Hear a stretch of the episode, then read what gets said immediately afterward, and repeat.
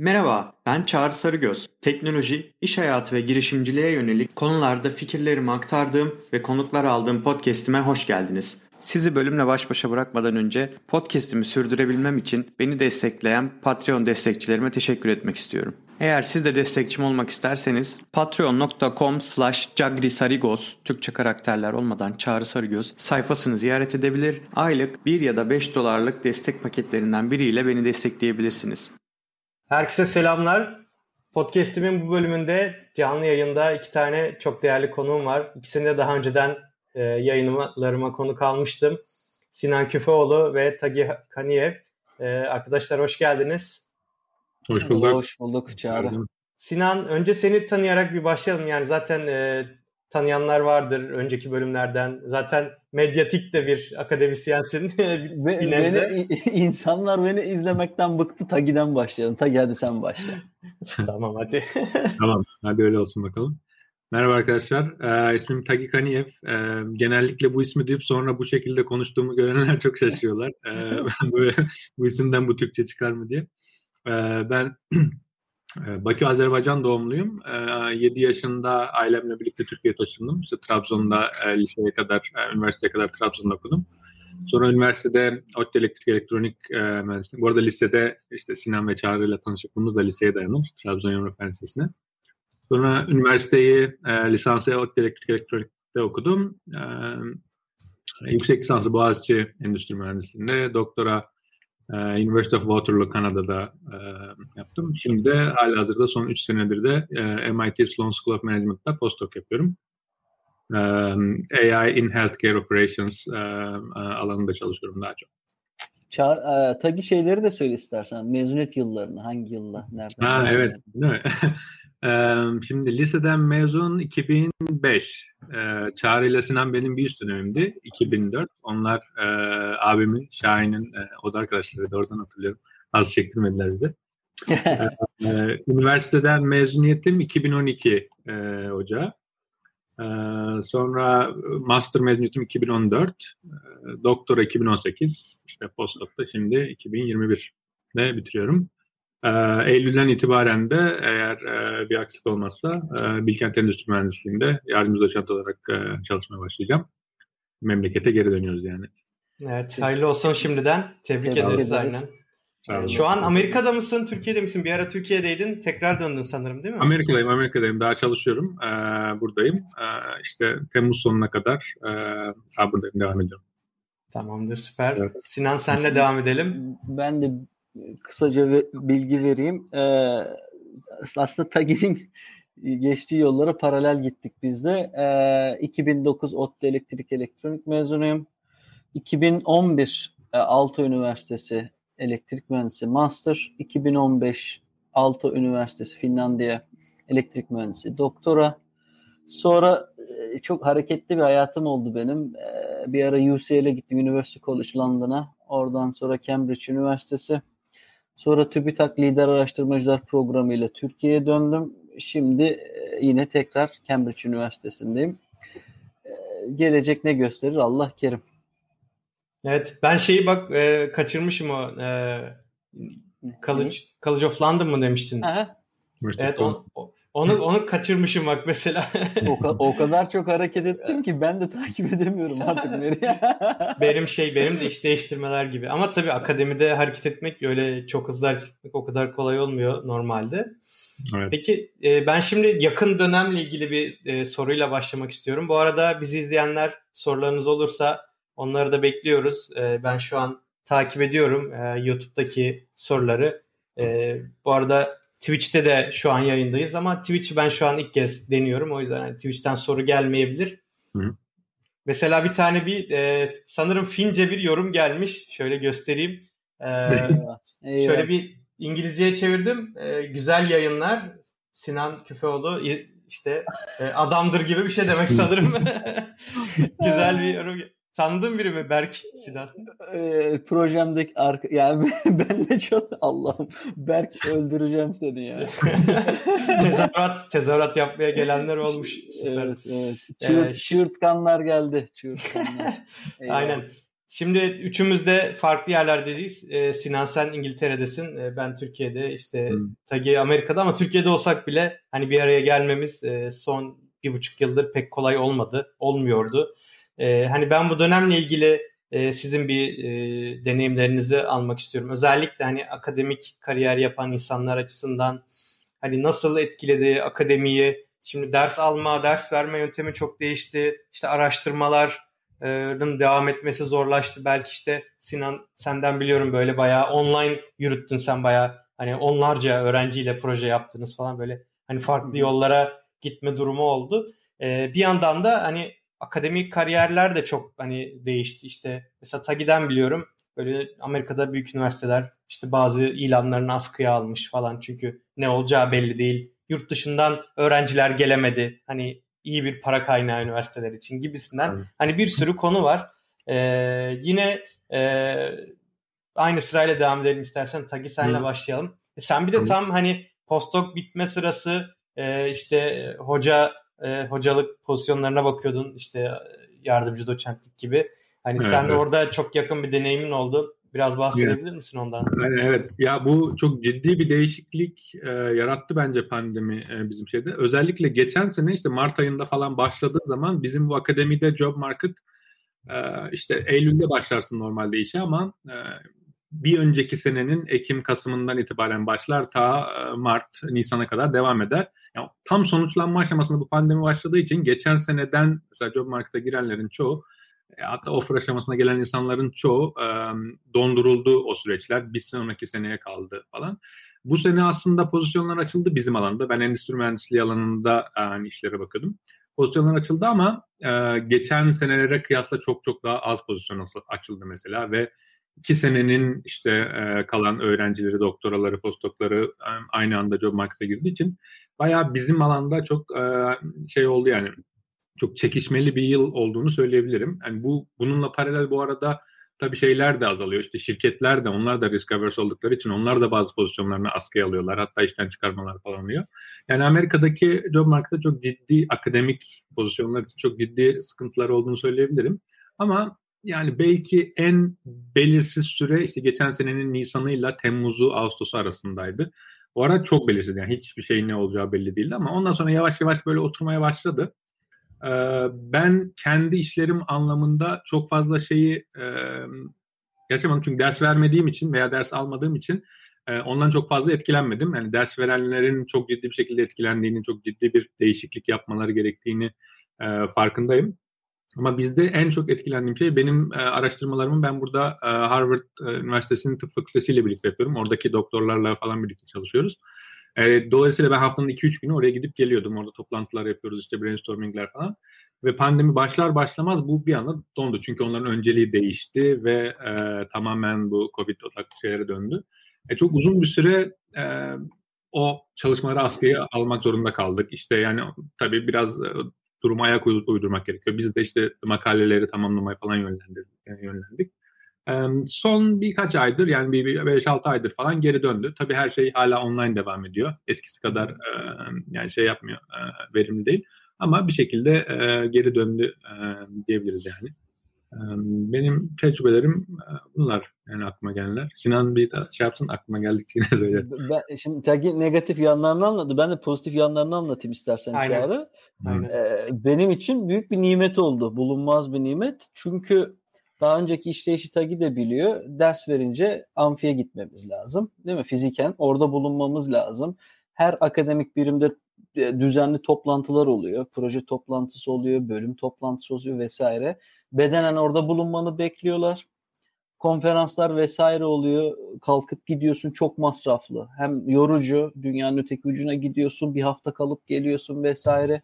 Şirket ziyaretleri oluyor öyle bir şey ki yani farklı insanları aynı bina içinde topluyorsun ve masraf hani o şirkete de masraf çünkü bir şeyler ikram ediyorlar şu bu vesaire. Şimdi bu Covid gelince her şey zorunlu olarak şeye döndü, dijitale döndü.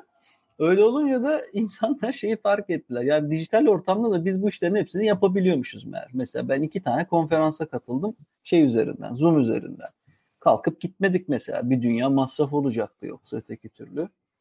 E, grup toplantılarını her hafta yine şeyden yapıyoruz. E, Zoom üzerinden veya Microsoft Teams üzerinden yapıyoruz.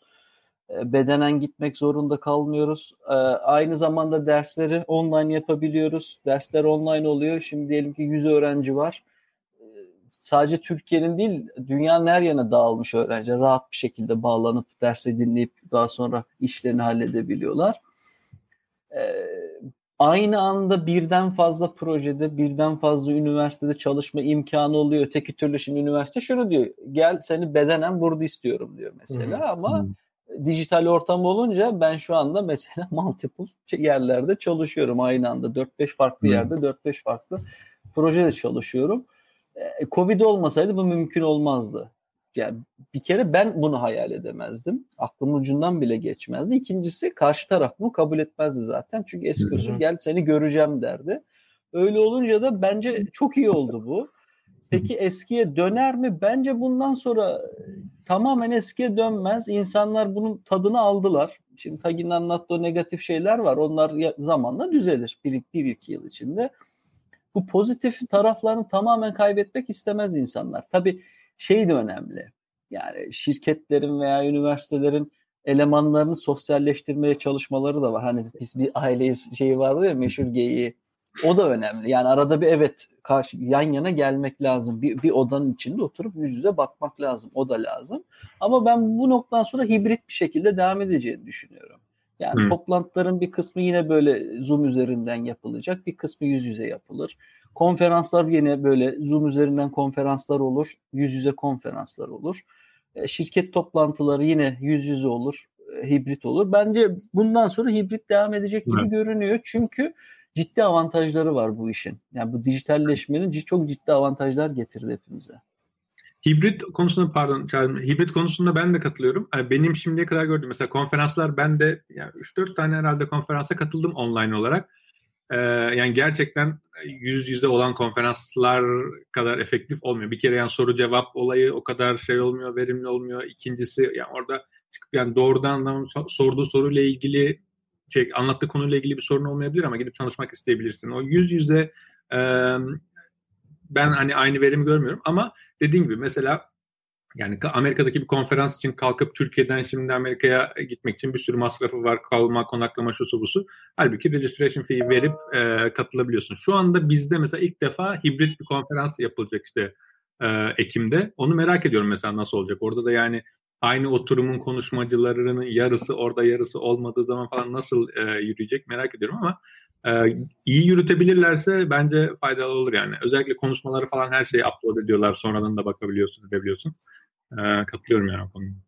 Evet evet yani ben de özellikle e, şey konusunda mesela e, master doktora konusunda uzaktan çalışma hani imkanları çok çok daha kolaylaştıracak gibi geliyor. Mesela şey konusunda o yüz yüze bulunma, işte birlikte sosyalleşme, bir arkadaş çevresi edinme açısından belki lisans eğitiminde bir arada olmak, o kampüs hayatını yaşamak e, hakikaten e, öğrenciler için tercih edilesi ve o işte yüksek e, puan elde etmeyi ya da işte yüksek paralar ödemeyi belki hani o motivasyonu hala sağlayabilir öğrencilerde ama mesela işte master doktora için belki o kadar gerekmeyebilir gibi geliyor bana ya da en azından tek amacı profesyonel olarak kendini geliştirmekse hani ben sosyal çevremi ayrıyeten farklı bir ortamda edinirim diyen bir kişi için de aslında hani böyle alternatifler yani ben lisans eğitimimi de uzaktan alayım, online alayım. işte belki e, üçte biri, beşte biri paraya bu işi yapayım ve kendi zamanımda hani işte asenkron ya da en azından bazı dersler online olur, bazıları olmaz gibisinden.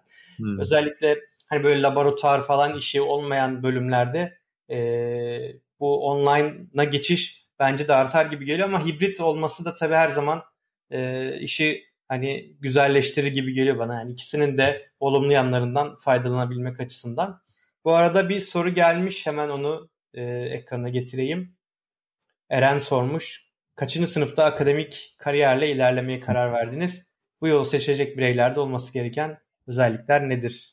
Senle başlayalım Tagi istersen. Tamam. tamam. Ben, ben bayağı geç karar verdim. Benim e, üniversite hayatını ben çok anlatmadım. Sinan benim e, herhalde şimdi asistanıydım değil mi bir derste? Yani ben asistan derken e, dersin asistanı Sinan'dı. Ben o dersi alıyordum. Evet. Ee, ben e, şeyde lisans eğitimi sırasında hiç akademik bir kariyer düşünmüyordum. Zaten elektrik elektronik mühendisliğinde hani öyle çok e, haz alarak yaptığım bir iş değildi. Sonrasında master'a endüstriye geçtiğim zaman hala akademik değil ama hani biraz daha böyle e, sevdiğim konuları çalışabileceğimi falan düşünerek geçtim. Master'da ilk e, Özyeğin Üniversitesi'nden Enis Hoca var. Onun bir projesine dahil oldum. Hemen gelir gelmez. Yani dersleri alır e, almaya başladım zaman derslerle paralel. O projede Stanford Üniversitesi'nin çocuk hastanesinin datalarıyla falan uğraşıyorduk. Biraz böyle data analytics, e, veri e, madenciliği falan üzerine girdik. Ve bir yanında böyle hani çok sevdiğim konular olduğunu ve gerçek hayattaki bir problemi e, yani böyle elle tutulabilir bir probleme karşılık verdiğimizi e, görünce çok ilgimi çekti. Devam etmek istiyorum dedim. Ee, işte hoca da hem e, Enis Hoca e, sağ olsun hem de Boğaziçi'nden Refik Hoca vardı. Onlar da böyle desteklediler. Ben master'ı, hani master'da güzel bir tez yaptım. Normalde master'dan hani çok fazla master tezinden paper falan çıkmaz ama e, işte o master tezinden iki tane paper e, çıkardık. O vesileyle hani bu işleri sevdiğimi e, gördük, e, gördükçe doktora devam ettim. Doktordan sonra zaten doktora giderken artık hani e, şeyim vardı yani Geri dönüş yok. evet. Hissiyatı evet. geliyor değil mi? Evet, evet. Senin ben, Sinan nasıl oldu? Ben hazırlıkta herhalde şey yaptıydım. karar vermiştim. Yani ta hazırlık okurken bu işi yapacağım diye. Ama arkadaşlara bazı şeyleri söyleyelim. Yani illa böyle bir karar anı diye bir şey yok. Mesela hmm. Tagi dediği gibi master'dayken gelmiş. Ben hazırlıktayken benim bazı tanıdıklarım var. Mesela Finlandiya'da bir e, arkadaş var. Kadın 20 yıl Nokia'da çalışmış. Nokia bu battıktan sonra 2012'den sonra işsiz kalınca ben bir doktora yapayım demiş. Hmm. E, doktora yaptı. Şimdi de akademisyen veya şey var. E, yeni bir title türedi belki Tagi duymuştur. Amerika'da bilmiyorum yaygın mı da Avrupa, Kuzey Avrupa'da çok yaygın. Professor of Practice. Hmm. Belli yıl meslek çalışmış yani mesleğini iyi evet. bilen insanları doktora yapmasına da gerek yok. Professor of Practice, uygulama profesörü gibi bir evet. title'la üniversiteye alıp çalıştırabiliyorlar. Yine Almanya'da bir uygulama var. Belli bir yıl ARGE, e, bir şirketin ARGE departmanında çalışırsan onun doktoraya eşlerini kabul edebiliyor Alman otoriteler. Hmm. Yani seni doktora yapmış gibi kabul ediyorlar. Çünkü belli yılını bir, bir konuda, spesifik bir konuda argesinde harcıyorsun. Yani o yüzden de şey e, sanayiden akademiye dönüş aslında rahat. Eğer iyi iş çıkarırsanız üniversitenin kapıları açık. Yani profesör praktis olarak istediğiniz seviyede giriş yapabilirsiniz. Ama tersi biraz zor. Akademinin çok e, dalında, çok sayıda çünkü disiplinler var. Çok sayıda disiplininde şöyle bir mesele var. Ne kadar çok yıl geçirirseniz şeyden o kadar çok ayrılıyorsunuz iş dünyasından. Çünkü iş dünyasının dinamikleri çok farklı akademi dinamiklerinden. Çünkü orada kar var. Yani bir kar elde edeceksiniz, belli beklentiler var, hesap verilebilirlikler var vesaire. Akademinin bambaşka bir, çok daha gevşek bir dünyası var. Hatta İngiltere'de bir toplantıda şey demişti, bir şirketten gelen bir yönetici bizim için fil dişi kulelerde yaşayan insanlar demişler. Çünkü ba- baskı çok az. Ya şöyle bir söyleyeyim Çağrı. Bir profesör gitse bir yerden funding alsa özellikle Avrupa'da Amerika'da biraz daha acımasız olabilir tabii daha iyi bilir de diyelim ki 3 milyon euro aldı bu bildiğim bir örnek alıyorsun 3 milyon euroluk ödenek konu akıllara ziyan bir şey olabilir yeter ki research ve paper olsun yani publish yap da ne olursa olsun ve işin sonunda da diyelim ki çok kötü rapor yayınladın. Yani bir şey yayınlıyorsun zaten. Ali Atabak denince de bir yerlerde yayınlanıyor. Kimse hesap sormuyor Çağrı. Sen bu 3 milyon euroyu ne yaptın diye. Çünkü bir yayınladım diyorsun bitti. Anlatabiliyor muyum? O hesap verilebilirlik olmadığı için de ister istemez bir rahatlık oluyor. Bir keyfilik geliyor. İş dünyası da bunun farkında. Herkes neyin ne olduğunu biliyor. O yüzden de iş dünyası e, akademiyle ilgilenen arkadaşlar varsa akademide geçirilen süreyi iş tecrübesi olarak saymıyor. Hmm. Büyük yani normalde mesela Tagi'ninki gibi böyle gerçek datayla gerçek bir proje üzerinden çalışılmış akademik konu olursa belki olabilir tecrübeden ama birçok durumda yani yüzde 90-95 diyelim akademide geçirdiğin yıllar iş tecrübesinden sayılmıyor.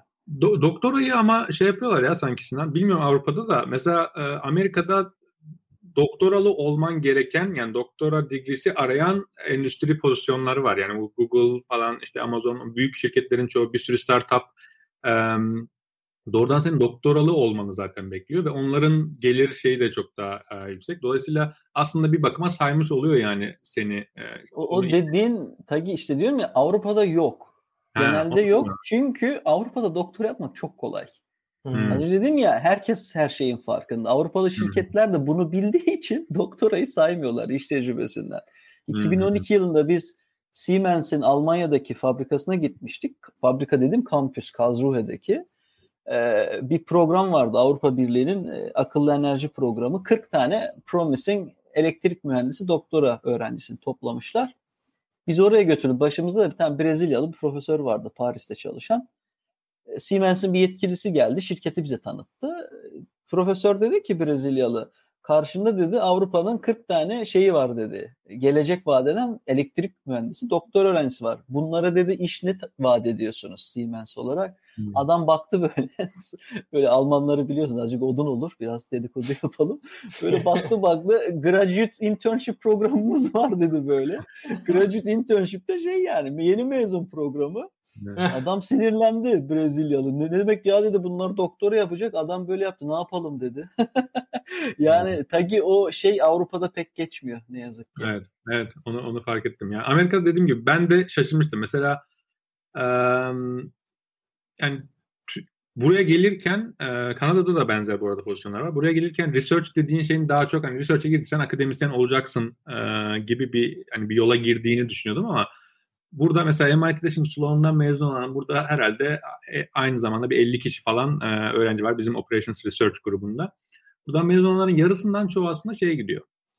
E, endüstri pozisyonlarına gidiyor ve böyle kötü olanlar falan da değil yani hatta iyi olanlar da oraya gidebiliyor. Dolayısıyla öyle bir şey oluşmuş burada ekosistem oluşmuş gibi geliyor. Yani alternatifler var yani hani doktora yapıp illa akademisyen olmak zorunda da değilsiniz. Evet, biraz o şeyden de kaynaklanıyor galiba. Yani Amerika'da mesela e, şeye hani birebir aynı işte title, aynı e, pozisyon, aynı ünvan, aynı iş olmak zorunda olmayabiliyor. Yani hani bu insan hmm. buraya girip bu işi yapabilirse, kısa sürede öğrenip kendini geliştirebilirse hani ben o doktorasını da deneyimden sayarım ya da işte başka bir bölümden, başka bir alandan geliyorsa da alabilirim. Hani gibi bir e, şey oluyor. Mesela o yüzden Amerika'da kariyer değişiklikleri de hani benim uzaktan gördüğüm kadarıyla daha kolay olabiliyor. E, hatta yani işte mesela o saydığım büyük firmalara Google'a falan e, artık böyle üniversite mezun olmadan bile girilebiliyor yani. Hmm. Diyor ki sen hani bu işi becerebiliyorsan, yapabiliyorsan e, tamam gel diyor yani. Hani e, biraz daha e, o konuda daha herhalde şey daha geniş açıdan bakabiliyorlar Amerika'da endüstri. Evet, evet. Hazır Amerika Avrupa şeyine başlamışken eh, akademik kariyer yapmak isteyenlere şey tavsiye edeyim. Avrupa'da doktor yapmış biri olarak doktor yapacaksanız gidin Amerika'da veya Kanada'da yapın arkadaşlar. Ya İngiltere hmm. dahil Avrupa'ya bulaşmayın onu söyleyeyim işte burada Cambridge'de Oxford'da doktor yapacağınıza bence Amerika'nın böyle orta üst seviye üniversiteleri var. Gidin orada yapın daha iyi. Yani şeyleri illa girmenize gerek yok Ivy League vesaire. Ee, hem şirketler hem akademi dünyası şeyin zorluk farkının, ağırlık farkının farkında. Yani herkesin hmm. bildiği sır değildir herhalde. O yüzden de tercih şeye veriliyor. Kuzey Amerika'ya. Ya orada alınan doktora çok daha değerli. Hmm. İngiltere Peki, biraz daha şey herhalde değil mi? Ee, efendim? İngiltere Avrupa ekolünden biraz daha farklı herhalde değil mi? Yani İngiliz şey, ekolü farklı. Şey evet. 3 yıl İngiltere'de doktora ee, Alman ekolü var Avrupa'da. O daha farklı. Biraz daha böyle katı sınırları var. İskandinav ekolü biraz daha farklı. Mesela ders yükü çok az iyi İskandinavya'da, kuzey ülkelerinde. Hmm. Çok az sınavlar çok kolay. Geçmesi çok kolay. Yani dersi bir nevi şeye çevirmişler böyle. 2-3 tane ders aldı hadi geçiyor. Hmm. E, şeye yönlendiriyorlar. Araştırma yap, paper yayınla vesaire. Almanya'da çok katı kuralları var doktoranın. Hmm. İngiltere çok kendi havasına takılıyor. Yani bu ekollerden bakınca en ciddisi ve en zoru bitince de en rewarding yani karşına alındı evet. herhalde Kuzey Amerika'nın verdiği doktorlar öyle görünüyor.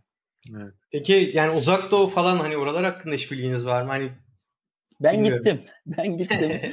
Hong Kong Üniversitesi'ne gittim ben. e, şey için, mülakat için bundan 3 yıl önce. Ha evet hatırladım. E, felaket. Hatta havaalanına sen sen çağır ya sen götürdün ya havaalanından beni mi almıştın? Neydi Ankara'da? Evet evet doğru. Ha. Doğru bir Ankara'ya uğramıştım bir aynen. Sen sen götürmüştün beni havaalanına. Ee, şey akademik ortam çok kötü. Ya felaket. Hmm. Şu şey diyeyim yani Türkiye'de belli bir hiyerarşi vardır ya mesela hocanın yanında işte saygı duyacaksın, ceket ilikleyeceksin vesaire. Sizli bizli konuşacaksın vesaire. Onun çok daha serti var. Hadi ya. Ben ilk bir konferansta e, bir grup Japon hocalarla karşılaşmıştık. Bir tane geldi böyle sonradan baktım doçentmiş. Profesörün karşısında saydım 13-15 kere eğildi adam böyle. tak tak tak tak tak. Hadi bir kere eğildim tamam. Sürekli eğiliyor böyle. Japonya'da doktora yapan bir Taylandlı arkadaş anlattı. Ne kadar çok eğilirsen o kadar çok saygı göstergesiymiş. Böyle. Ve ama akademiye özgü bir şey değil herhalde. Yani Japon ja, kültür. Ha, ama işte kültür, o kültür evet. ister istemez şeyi de etkiliyor Tagi. Akademik evet. ortam da o. Doğru, Anlatabiliyor doğru. muyum? Çok sert ve keskin hiyerarşi var. Profesörler, doçentler, yardoşlar da böyle gidiyor. Ee, şey, mesela Finlandiya'da veya İngiltere'de bir doktora öğrencisi bak PhD almana gerek yok. Bir profesörün yanında çok rahat bir şekilde fikrini ifade edip çok rahat bir şekilde profesöre katılmadığını söyleyebilir. Yani profesör şunu hmm. rahat değil mi? Ben sen aynı fikirde değilim. Şu şu sebepten dolayı. Uzak Doğu'da o kültür yok. Evet, yani evet. ayıp karşılanıyormuş mesela. Bir doktor öğrencisinin Yardoç'a itiraz etmesini, Yardoç'un doçente, doçentin hmm. profesöre karşı gelmesi mesela unusual. Anlatabiliyor hmm. muyum? Ya yani o Hong Kong'da da o şeyi gördüm. Yardımcı doçentle böyle konuşuyoruz. Üniversiteyi bana anlatıyor. Şey diyor mesela. Profesör binadan çıkmadıkça biz çıkmıyoruz diyor. E şimdi böyle bu akademik ortamda da insan ne kadar rahat edip çalışabilir? Evet. Ama aşinaysa hani büyütülüş tarzıyla falan belki ha, e, idare tabii. Bizim için biraz daha zor evet yani tabii, burada tabii. hele batıda falan yetişmiş insanlar mümkün için değil. Mümkün değil. Bence ben mesela o farkı da gördüm yani Türkiye'de yetişmiş bir insan olarak e, yani bir derslerde e, işte konferanslarda şurada burada bize soru sorma e, yeteneği çok fazla verilmiyor. Ben e, yani o evet. okudum. Okurken kaç kere hani kaç insanın elini kaldırıp soru sorduğunu falan bilmiyorum. Ee, Kanada'da ders veriyordum. Ee, ikinci sınıflar yani böyle lisans ikinci sınıf aslında. Çatır çatır soru soruyorlar ve böyle hiç e, saçma sorudur, şudur budur falan diye de bakmıyorlar. E, bir süre sonra tabii ki e, şey yani kendi öğrenmesini yönlendirebiliyor bu şekilde insanlar. Bilmediği bir şeyi soruyor. Onun e, ayıp bir şey olmadığını görüyor falan. O açıdan e, burada onun faydasını gördüm yani. Farkında evet. Aynen yani belki orada e, tercihte bulunurken hangi kültürel yaklaşımın işte o zorluk seviyesinin daha uygun olacağını da belki düşünmek lazım. Atıyorum daha böyle kariyer hırsınız varsa ben işte daha çok para kazanayım işte endüstriye de geçerim onu da yaparım bunu da yaparım. Belki o zaman Sinan dediğin gibi Kuzey Amerika daha uygun olabilir. Ya da işte ben biraz daha hani lifestyle tarzı hmm. ama yani böyle çok zengin olma derdim yok ama işte bir yandan da hani biraz daha rahat olsun. işte standartlarım gene Kuzey iyi Avrupa. olsun. O zaman. Kuzey Avrupa.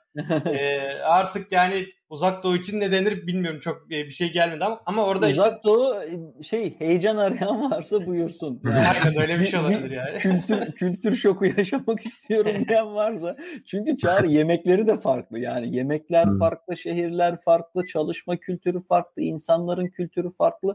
Tam böyle bir kültür şoku yaşıyorsun oraya gidince. Evet. evet belki böyle bir denemek için e, kısa yani süreli evet. bir şey. Doktora e, değil de master'a falan belki gidilir. Yok yok şey olabilir bak şey çok mantıklı. Doktoranı diyelim Amerika'da yapıyorsun veya master'ını Avrupa'da exchange bir dönem veya bir evet, yıl veya research visit diyelim ki yardımcı doçentsin nerede? Almanya'da. Bir yılını gidip orada yani çünkü farklılık iyidir. Korkmamak lazım farklılıklardan. Evet. Ama oraya ait olup oranın bir parçası olmak bence biraz sıkıntı getirir uzun Özel vadeli. bilginiz yoksa biraz zor olabilir yani. Yani en iyisi evet. en iyisi vizit yapmak. Yani exchange veya vizit yapmak gibi geliyor bana. Evet. Şimdi birkaç soru daha geldi. Hemen onları da hızlıca e, ekrana alayım. İlki Veysel'den gelmiş. Master için de e, Avrupa, Amerika aynı şeyler geçer mi? Yani benzer bir karşılaştırma yapılabilir mi diye sormuş. Ben ben bir şey söyleyeyim. Şimdi e, az önceki karşılaştırmada da hani onu çok da göz ardı etmemek lazım. Ekonomik boyutu var bir de işin.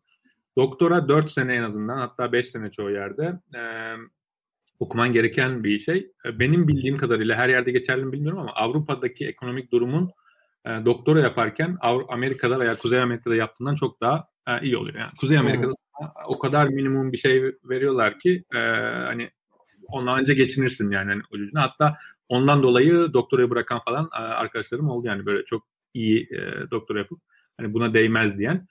E, öyle bir durum var. Master için de e, aldığın şeye göre, bursa göre eğer e, burslu bir şekilde gidiyorsan e, iki sene hani nispeten daha yapılabilir gibi geliyor bana. O zaman iyi bir okulda Amerika'da e, yapılması bence şey olabilir ama burslu değilsen yani master'ın parasını kendin vereceksen Amerika'daki okullar çok pahalı. Yani bildiğim kadarıyla Avrupa'da hani ya bedava ya hani e, çok daha e, ucuz ve kaliteli Avrupa'da tanınmış bir sürü kaliteli okul var yani. Orada master yapıp sonrasında doktorayı Amerika'ya zıplamak mümkün. E, o da mümkün.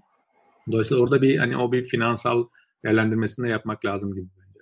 Evet aynen yani 4 sene hakikaten büyük bir şey e, commitment diyeyim yani ki en az 4 sene şey gibi düşün. Trade-off gibi. Şimdi Aynen. Tagi dedi Stanford'da doktora gidip ayrılan birini biliyorum mesela maaş düşük hmm. diye. Geçinemiyor çünkü orası pahalı. Verdikleri evet. bursla geçinemiyor. Avrupa'da hem master asistan parası hem doktora asistan parası iyi. Yaşam ucuz, housing ucuz, öğrenci şeyleri çok, benefitleri çok ben mesela master doktora yaparken e, çok güzel takıldım. Şu söyleyeyim yani. Hayatımı yaşadım. Geçen bir öğrencim sordu. E, ben master'ımı 8 ay 3 günde yaptım. Doktorayı da 2 yıl 8 ay ama 7,5 yıl kaldım ben Finlandiya'da. Yani istesem 3,5 yılda bitirebilecektim. Abi niye 7,5 yıl kaldı? Şey dedim eğlencesini çıkardım yani. Eğleniyordum o sırada uzatayım ne olacak diye.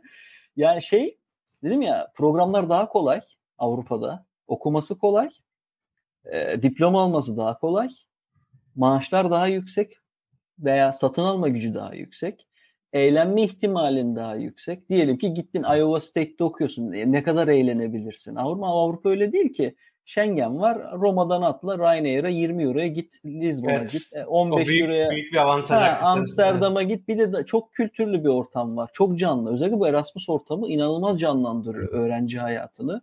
Sürekli bir parti hayatı var, gezme hayatı var, yeme içme, gastronomi. Bir sokağa çıkıyorsun mesela bir caddede. 20 farklı ülkeden restoran var. Git istediğin restoranda ye yemeğini ye vesaire diye. Çok güzel eğlendiriyor. Bir de şu var. Eğer çalışıp maaş alırsan Avrupa'da bir de işin ucunda vatandaşlık alma kolay. Evet. Yani Çoğu Avrupa ülkesi çok rahat vatandaşlık veriyor işin sonunda. Amerika'da evet. kolay bilmiyorum. O kadar kolay değil herhalde vatandaşlık almak Amerika'da. Yani çalışmaya başlıyorsan bir süre sonra alıyorsun ama Aha. öğrenci olduğun zaman sayılmıyor. İşte e, ama iş bittikten sonra, doktora bittikten sonra Avrupa'nın sıkıntısı başlıyor. Hı. Amerika'da da rewarding season başlıyor. Yani bir, bir çile Hı. çek, 6 yıl bir çile çek orada sonra yukarı doğru Hı. çıkıyorsun. Avrupa'da da 6 yıl lay laylom yapıyorsun. Sonra sıkıntılı zamanlar başlıyor. Evet, evet yani bence gayet güzel bir e, şey oldu, e, öneri oldu hani ilgilenen arkadaşlar için. Şimdi şöyle bir soru daha gelmiş hemen onu da alayım. Türk öğrencilerin Avrupa ve Amerika'da kabul alması için önerileriniz nelerdir? Üniversitelerimize sıcak bakılmıyor birkaç senedir sanıyorum. Yani bu herhalde biraz akademik performanslarının düşmesi dolayısıyla bizim üniversitelerinin. Ee, hani sizin bu konuda deneyimleriniz nasıl? Tabii yani biz mezun olduğumuzdan bu yana çok zaman geçti ama hani yeni hmm. mezun arkadaşlardan, master'ını yeni bitiren, üniversite yeni bitiren arkadaşlardan e, takip ettikleriniz vardır muhtemelen bildikleriniz. Ya benim benim bildiğim gelen e, iyi okullara gelen insanlar hala var. E, yani şöyle bir şey. Türkiye'de birkaç tane okul var. Benim belki 10 tane okul. isimleri bilinen e, burada. O da şunla yani oradan mezun birisi gelmiş, burada öğrenci olmuş, hoca olmuş falan filan. Dolayısıyla biliyorlar yani ben Türkiye'ye başvurduğum zaman mesela başvurduğum okulları buradaki hocalarıma da sordum ettim.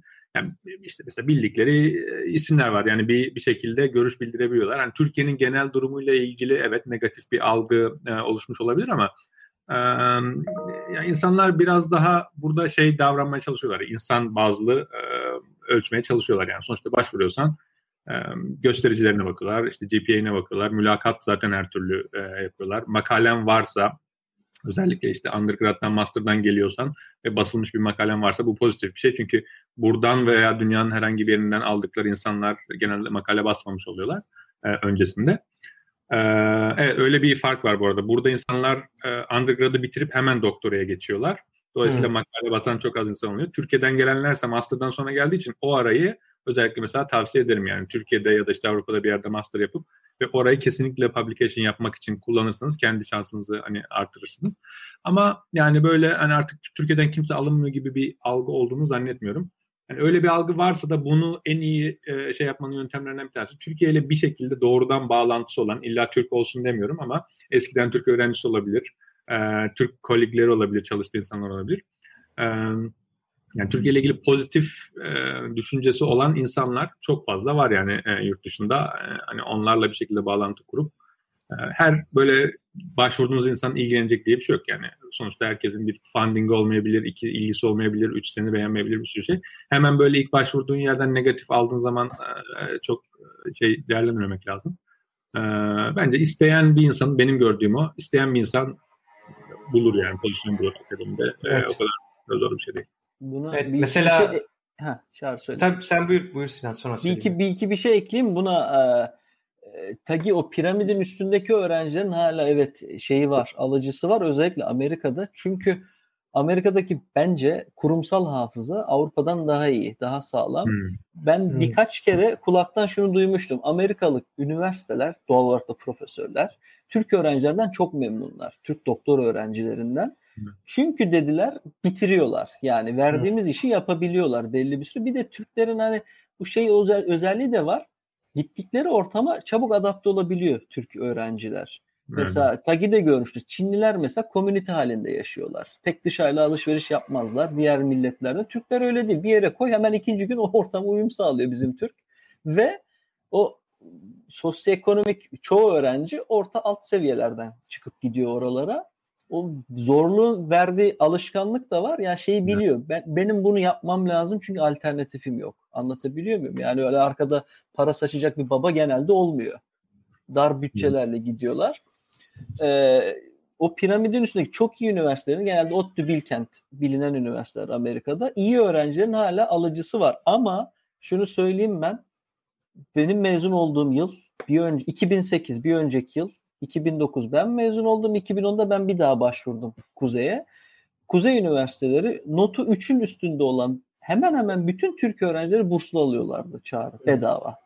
Kuzey Avrupa ülkeleri mi? Evet ve şeye de bakmıyorlar. E, ne mezunusun bilmiyorlar çünkü. Yani ben orada yaşadım 7,5 yıl. ODTÜ, ODTÜ ile Çankırı Üniversitesi farkını bilmiyorlar. Aa, çok Hiç enteresan. Duymamışlar çünkü. Hiçbirini Boğaziçi ile Katön hiçbir farkı yok onların gözünde. Çünkü birisi başvurduğu zaman Türkiye'den gelen başvuru olarak seni label ediyorlar. An applicant from Turkey bitti. Hmm. Ama bu yıl mesela ben çok öğrencileri gazladım. Bende çalışan çok öğrenci var. Başvurun hmm. diye. 300 üstünde ortalama sonra çok öğrenci ret aldı. Reti bırak paralı kabul bile almıyorlar artık. Şeylerde çünkü bizim üniversiteler düşüyor. Şimdi şöyle düşün Çağrı. Master programı açılıyor master programına oturup böyle teker teker dosya incelemek çok zor. Doktora da onu yaparsın. Öğrencinin CV'sine bakayım. Hı-hı. Yayın yapmış mı makalesini okuyayım. Master öyle değil ki 100 kişilik kontenjan belki 10 bin kişi başvuruyor.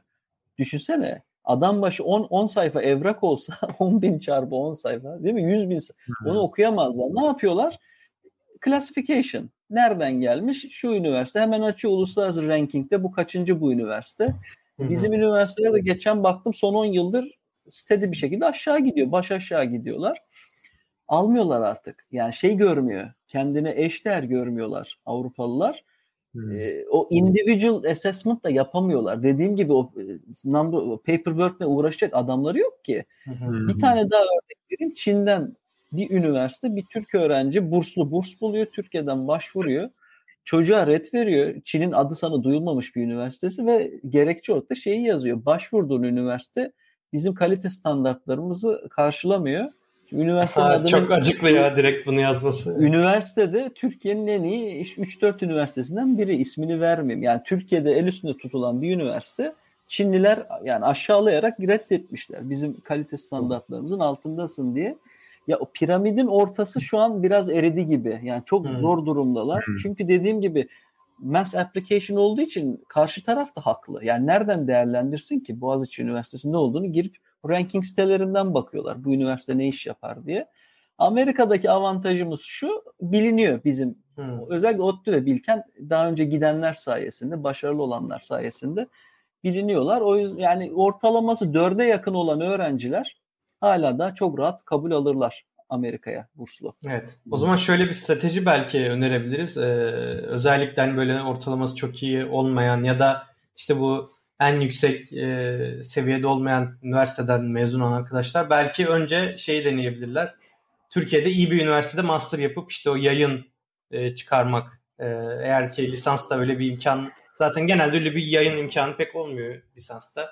E, evet. Ama master'da bu hani e, işte ODTÜ, Bilkent, Boğaziçi yani böyle işte iyi bilinen yurt dışında da iyi bilinen üniversitelere girip e, master'da hani orada bir e, yoğun bir master dönemi geçirip e, ondan sonra belki doktoranın kapısı çalınabilir. En azından hani böyle bir yöntem belki önerebiliriz. E, hani ne o dediğin piramidin orta kısmındaki arkadaşlar Hı. için.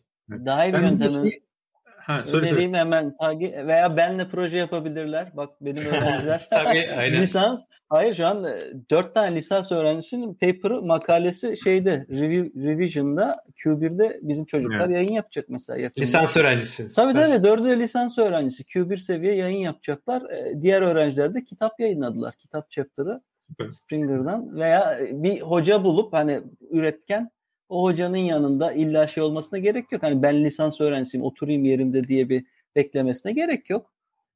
Aynen. Ee, iyi bir proje bulup çalışabilirler hocalarıyla. Ben de onu diyecektim. Yani her zaman bir şekilde yani sonuçta mevcut olan bir durum var. Diyelim ki ben hani bu kadar e, Sinan kadar bu şeye çok hakim değilim ama diyelim ki Türkiye bir avant, dezavantajlı konuma geçti ve başvuran bir sürü insan var her zaman e, bulunduğun konumda en iyi kendimi nasıl farklandırabilirim onu düşünmek lazım. Yani e, herkesin yaptığını yaparsan e, tabii ki o average'in içerisine girersin. Ama dediğim gibi yani bir ekstra bir publication olursa bir insanların e, gözünde bir şey olur. Bir yerde gidip birisinin konuşmasını dinleyip onunla ilgili ilginç sorular sorarsan, bir şey yaparsan karşı tarafa kendini göstermiş olursun. Mesela Amerika'da doktora da özellikle çoğu yerde genel admission değil de hocanın bayağı bir etkisi oluyor yani. Hani onu bir şekilde etkilemişten şey olabiliyor. Ee, hak, onun için ben şey diyorum. Hakikaten kafasına koyan insanın bir şekilde kendini farklandıracak yolu bulması gerekiyor. Ee, ve bunda yolları var. Hani standart bir yolu yok. Yani şunu yaparsan kesin olur diyebileceğimiz bir yolu yok ama e, yap, yapabiliyorsun yani hani yapılabilir e, gibi geliyor bana. Evet, evet. Yani o zaman lisanstan belki de kolları evet. sıvamak iyi olabilir ama hiçbir zaman da geç değil yani bir yandan da bunu da göz ardı etmemek lazım yani. Evet, evet bence evet. bence. Bir soru daha gelmiş hemen onu da aktarıyorum. Ee, burada uzaktan çalışma ile ilgili ilerleyen yıllarda uzaktan çalışmanın artmasıyla gelişmiş ekonomilerde yabancı çalışan oranının azalması olası mıdır? Ne düşünüyorsunuz? Kısacası göç imkanı her yıl azalacak mı? Bunu merak ediyorum. Ee, bu gerçekten yani bunu, zor. Bunun uzmanı sensin. Senin cevap vermen lazım. evet tamam. Ben birazcık aynen yani biraz aslında bu çok zor bir soru bence. Hani ilk olarak bunu söylemek lazım. Çünkü iki türlü de çalışabilir bu.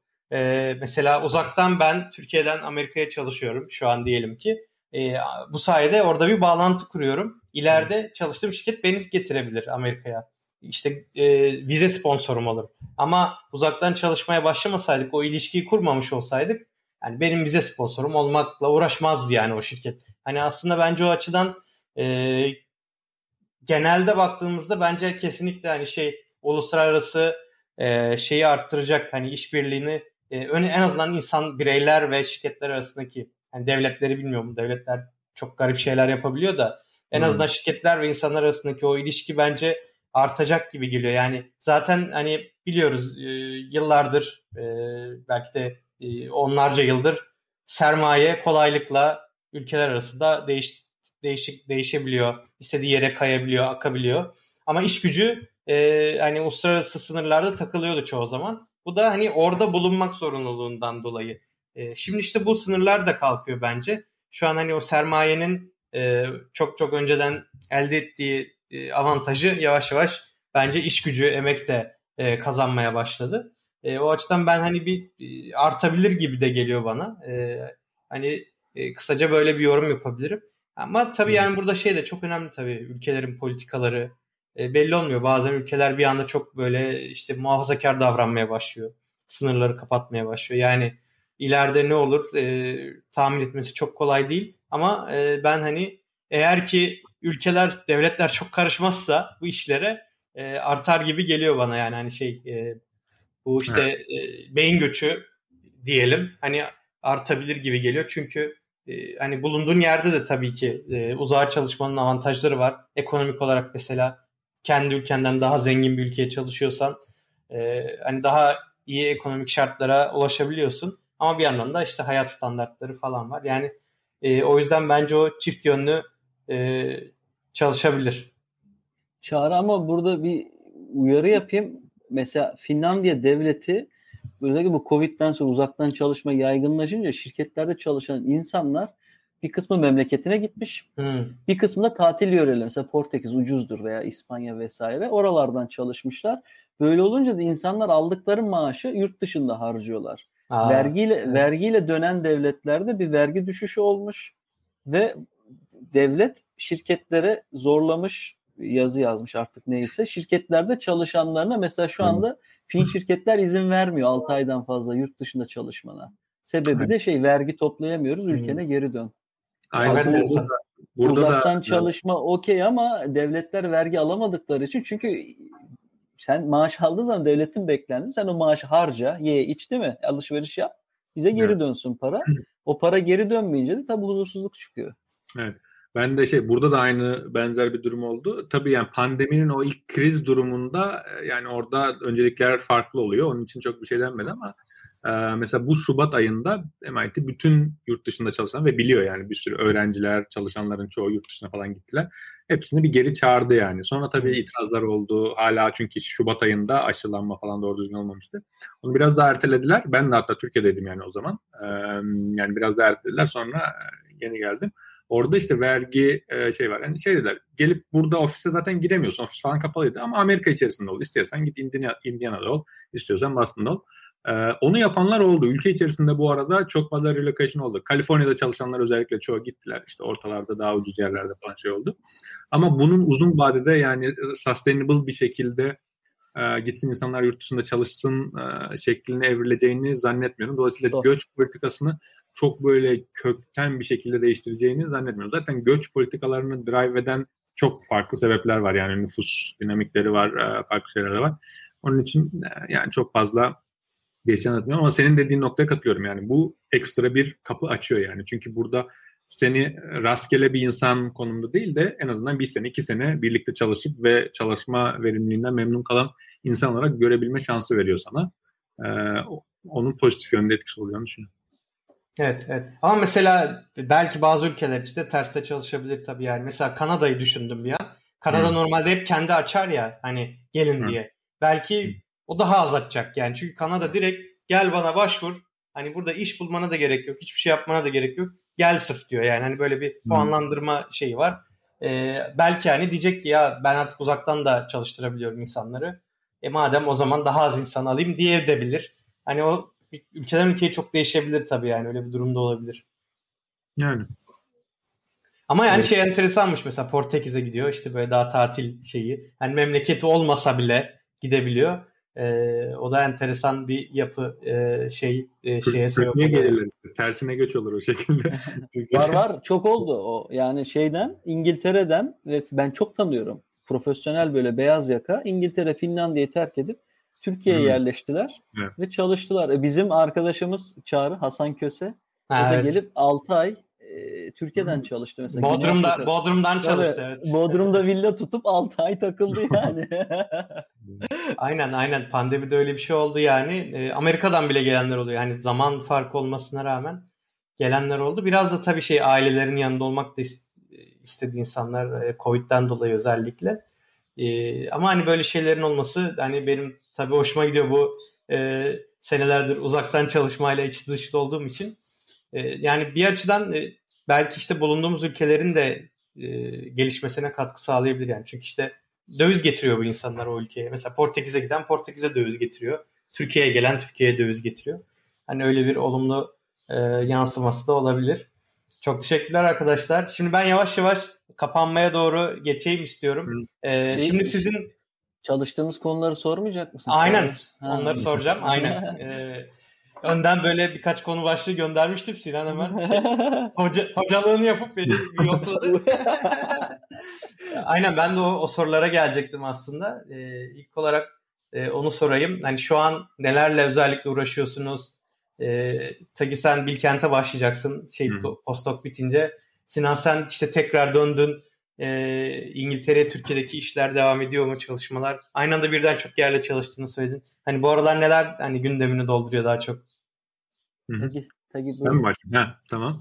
Ee, benim şu anda burada e, çalıştığım konular yani dediğim gibi işte MIT ile Harvard'ın ortaklığında çalıştığım konular genellikle e, hastanedeki operasyonel sistemlerin optimizasyonu üzerine, işte hastanenin kapasitesinin yönetimi üzerine, hasta akışının işte hasta akışında bottleneckler varsa onların e, bulunup on, hani nasıl daha optimize bir şekilde halledilebilir üzerine.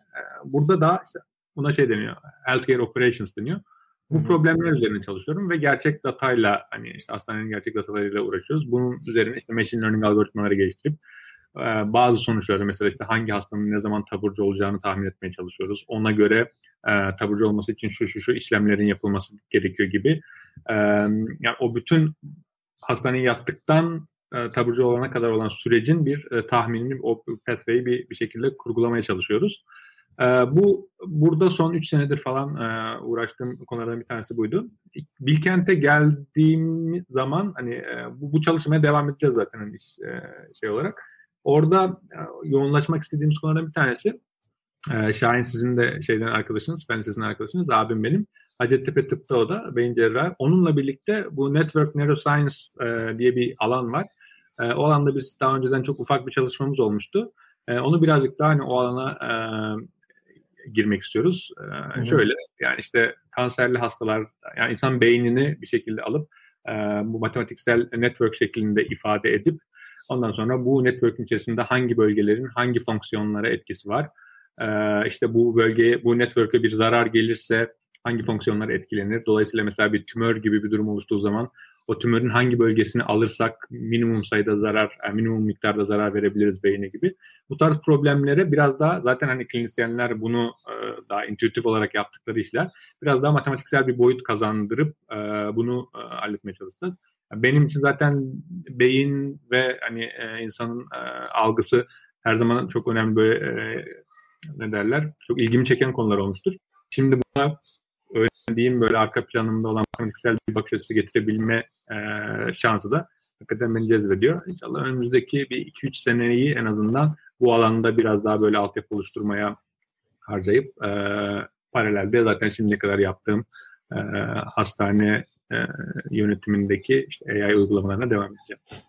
Peki, süper. E, Tagi hangi dersleri vereceksin? Belli mi? Ne tür dersler vereceksin? Ee, yani tam e, belli değil. Hani işte bu hani başlama olayları falan hallolduktan sonra yani işte yani muhtemelen başlangıçta hani biraz daha geçiş süreci şey olsun diye e, kolay olsun diye daha temel derslerle başlarım ama benim hani aklımda olan hani idealde e, işte sağlık uygulamalarında machine learning e, sağlık operasyonlarında machine learning uygulamalarının e, bir şekilde lisans düzeyinde, lisans hani son sınıflara doğru olan düzeyde e, öyle bir ders tasarlamak. Bu MIT'de bir örneğini görmüştüm. E, buradaki bilgisayar mühendisliği bölümünde verilen bir ders.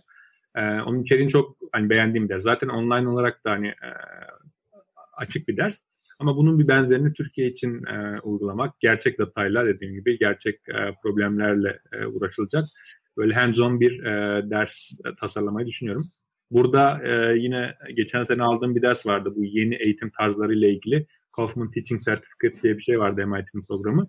Orada hani öğrencilerin aktif katılımını nasıl daha e, şey yapabilirsin, e, celbedebilirsin diye. O konularda biraz böyle e, biraz daha geleneksel öğretim yöntemlerinden farklı şeyleri öğrenme şansım oldu.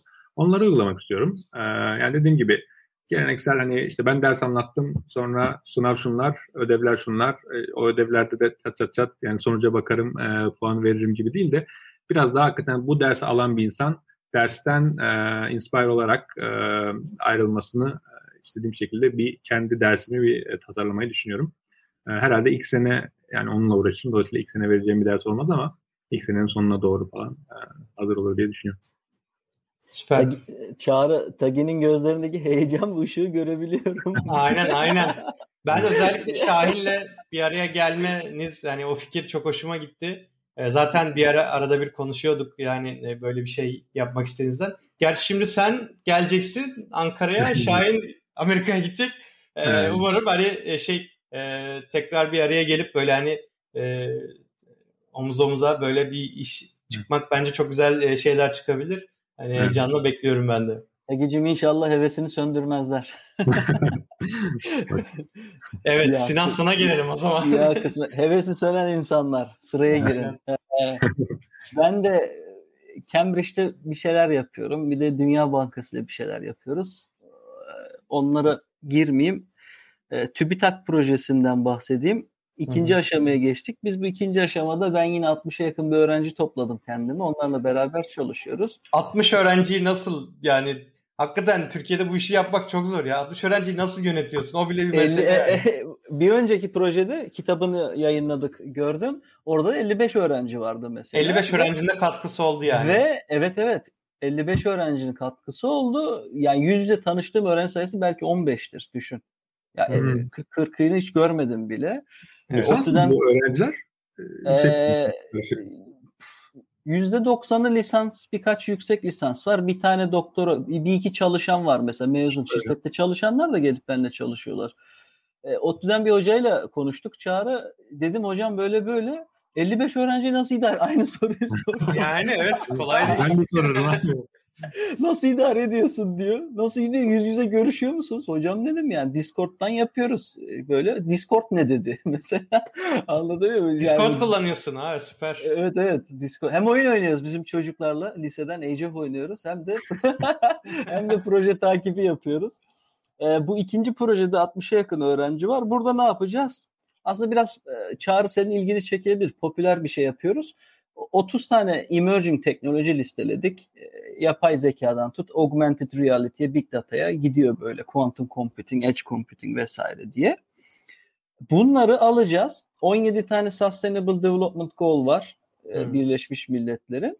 Her birine bu teknolojiler hangi şirketler tarafından nasıl uygulanıyor ve nasıl para kazanıyor diye böyle bir review yapacağız. Belki bin tane şirketi ve startup'ı inceleyeceğiz. E, limitation şu market diffusion olan teknoloji yani araştırma geliştirme aşamasında olanlar değil de şu anda hali hazırda piyasada kullanılıp para kazanabilen teknolojileri inceleyeceğiz. Amaç şu mesela diyelim ki bir şirket var elinde de yapay zeka mesela TAGI Big Data çalışıyor diyelim. Şeyi merak etti. Sağlık sektörü mesela SDG'lerden bir tanesi sağlık. Dedi ki ben elimdeki o yeteneği gıda için kullanmak istiyorum. Acaba gıda sektöründe benim competency'm o yani big data hmm. kim dünyada kim bunu nasıl kullanıyor? Ne tür ürünler var? Nasıl çalışıyor? Nasıl para kazanıyorlar diye hemen açıp chapter'da chapter 1 oradan bakıp öyle biz listeleyeceğiz her bir teknoloji ne işe yarıyor diye. Öyle bir güzel çalışma yapacağız. Hedefimiz de burada değil mi guidebook gibi. Yani research'ten ziyade hem piyasa elemanlarına hem akademisyenlere hem kamu kurumlarına hem startuplara böyle merak ettikleri zaman diyelim ki birisi şeyi merak ediyor. Edge computing e, temiz su konusunda clean water'da ne işe yarıyor mesela. Hmm. Hemen açıp oradaki chapter'a gidip clean water chapter'ına oradan e, edge computing'i takip edebilecek. Hangi şirket dünyada bu işi nasıl kullanıyor diye. Böyle bir guidebook hazırlayacağız. Onu da bir kitap olarak yayınlayacağız. Hedefimiz yine bir bunu, kitap yayınlamak. Bunu web portal haline getirseniz daha şey olabilir ya. Yani e, güzel olur değil mi? Ben de aynı şeyi düşündüm. Bugün aynen. bugün aklıma geldi yürürken ben yürürken sürekli müzik dinleyip bir şeyler düşünüyorum. E, Tagi kitap anlaşması yaparken privacy imzalatıyorlar. Ha. Şimdi e, web olunca open access olacak. Yayın evi hır çıkarabilir. Hmm. Ya iş bitti. Aslında bence çok daha güzel olur. Bir de web olunca updateleyebiliriz. Aynen öyle. Sistemi. Şimdi kitabı yayınladım. Bir sene sonra yepyeni şirketler geldi. Girdi değil mi? Yeni girişimciler Aynen. girecek. Belki yeni teknolojiler o diffusion aşamasını atlayıp pazara açılacaklar. Onu bir yayın ev artık hangi yayın evi bilemiyorum. Onu konuşmak lazım. Ya hmm. inşallah web'i yapabiliriz. Aklımda var o. Open access olsun. Hem daha çok bir şimdi kitap çıktı Allah'ını seversen 170 dolar. Ben verip almam yani kendi kitabım. Yemin ya ediyorum almam. Yani 170 dolar ya. çok pahalı yani. kardeşim. Şeyde Open Access şimdi akademinin bazen yazıyoruz ya Allah belasını versin. Ben hiç sevmiyorum akademi dünyasını. ResearchGate tagi biliyordur akademisyenlerin Facebook gibi şey. Oraya koyuyorsun yayınları. Ben birkaç makalemi Elsevier'deki oraya koydum. Open access. Yani insanlar okusun diye. Hmm. Elsevier ResearchGate'e şikayet etmiş. ResearchGate benim profilimi kapattı mesela. Sildiler. Sonra ben Allah. bütün şeyim de gitti yani. O kadar birikim, read bilmem ne recommendation. Hepsi gitti böyle citation'lar. Ben bir tane daha korsan şey açtım profil. ResearchGate uyardı beni. İkinci profilini açma yasaklı listesinde. Yani suçumuz ne? Suçumuz open access şey ya, ya koymak oraya makale. O, o sıkıntı ya. Bakalım nasıl halledeceğiz. Ser direkt open yap, yapmayı den- düşünün o zaman. Hiç o zaman da kitap yayınlayamayız. Hmm. Ya öyle hmm. bir sıkıntısı olur. Çünkü kitabın da apayrı avantajları var. Çünkü gelecek nesillere bir şey bırakıyorsun değil mi? Onun Düşünsene şimdi geliyorsun böyle 70 yaşını inşallah yaşarız o güne. Torun torba var. Bak yavrum bu kitabı da biz yazdık filan diye. Yani onun da öyle bir romantik şeyi var kitabın. Böyle bir ne bileyim motivasyonu var. Anladım. Evet yani güzel olur aslında da belki işte bir ara çözüm bir şey bulunur mu? Hmm. Yani hani kitapta ki kadar detaylı olmaz ama işte güncellenen bir web sitesi olur falan. Belki öyle bir şeyler olabilir. Vardır ya benzer örneklere bence bakmak lazım. Yani insanlar bir şekilde e, bunu handle ediyorlar yani e, dünyada da. E, bir şey aynısını tabii ki koyamazsın kontente ama hani benzer ondan esinlenen e, daha geniş kapsamlı falan bir şeyler yapılabilir bence. Hani, evet mesela şu O'Reilly'nin öyle şeyler oluyor benim gördüğüm. Mesela hem online'da koyuyorlar e, hem işte normal kitap olarak da alabiliyorsun, e-book olarak da alabiliyorsun falan. Hani böyle biraz daha modern e, yayıncılarla belki böyle bir şeyler yapılabilir. Evet. Güzel. Ee, birkaç soru daha geldi ama e, o soruları arkadaşlar hani e, benzer soruları cevaplamıştık. E, baştan dinlerseniz onlara hani e, cevap bulabilirsiniz. E, artık yavaştan kapatalım isterseniz. Bir saati de doldurduk. E, evet. Çok teşekkür ederim e, arkadaşlar katıldığınız için. E, umarım yine Yine ileride bir güzel tekrardan bir yayın yaparız böyle yeni gelişmeler olursa her zaman e, haberleşmek isterim sizde. Tekrardan çok teşekkür ederim. Görüşmek dileğiyle. Kendinize iyi bakın. Biz teşekkür ederiz. Görüşmek üzere. Görüşürüz.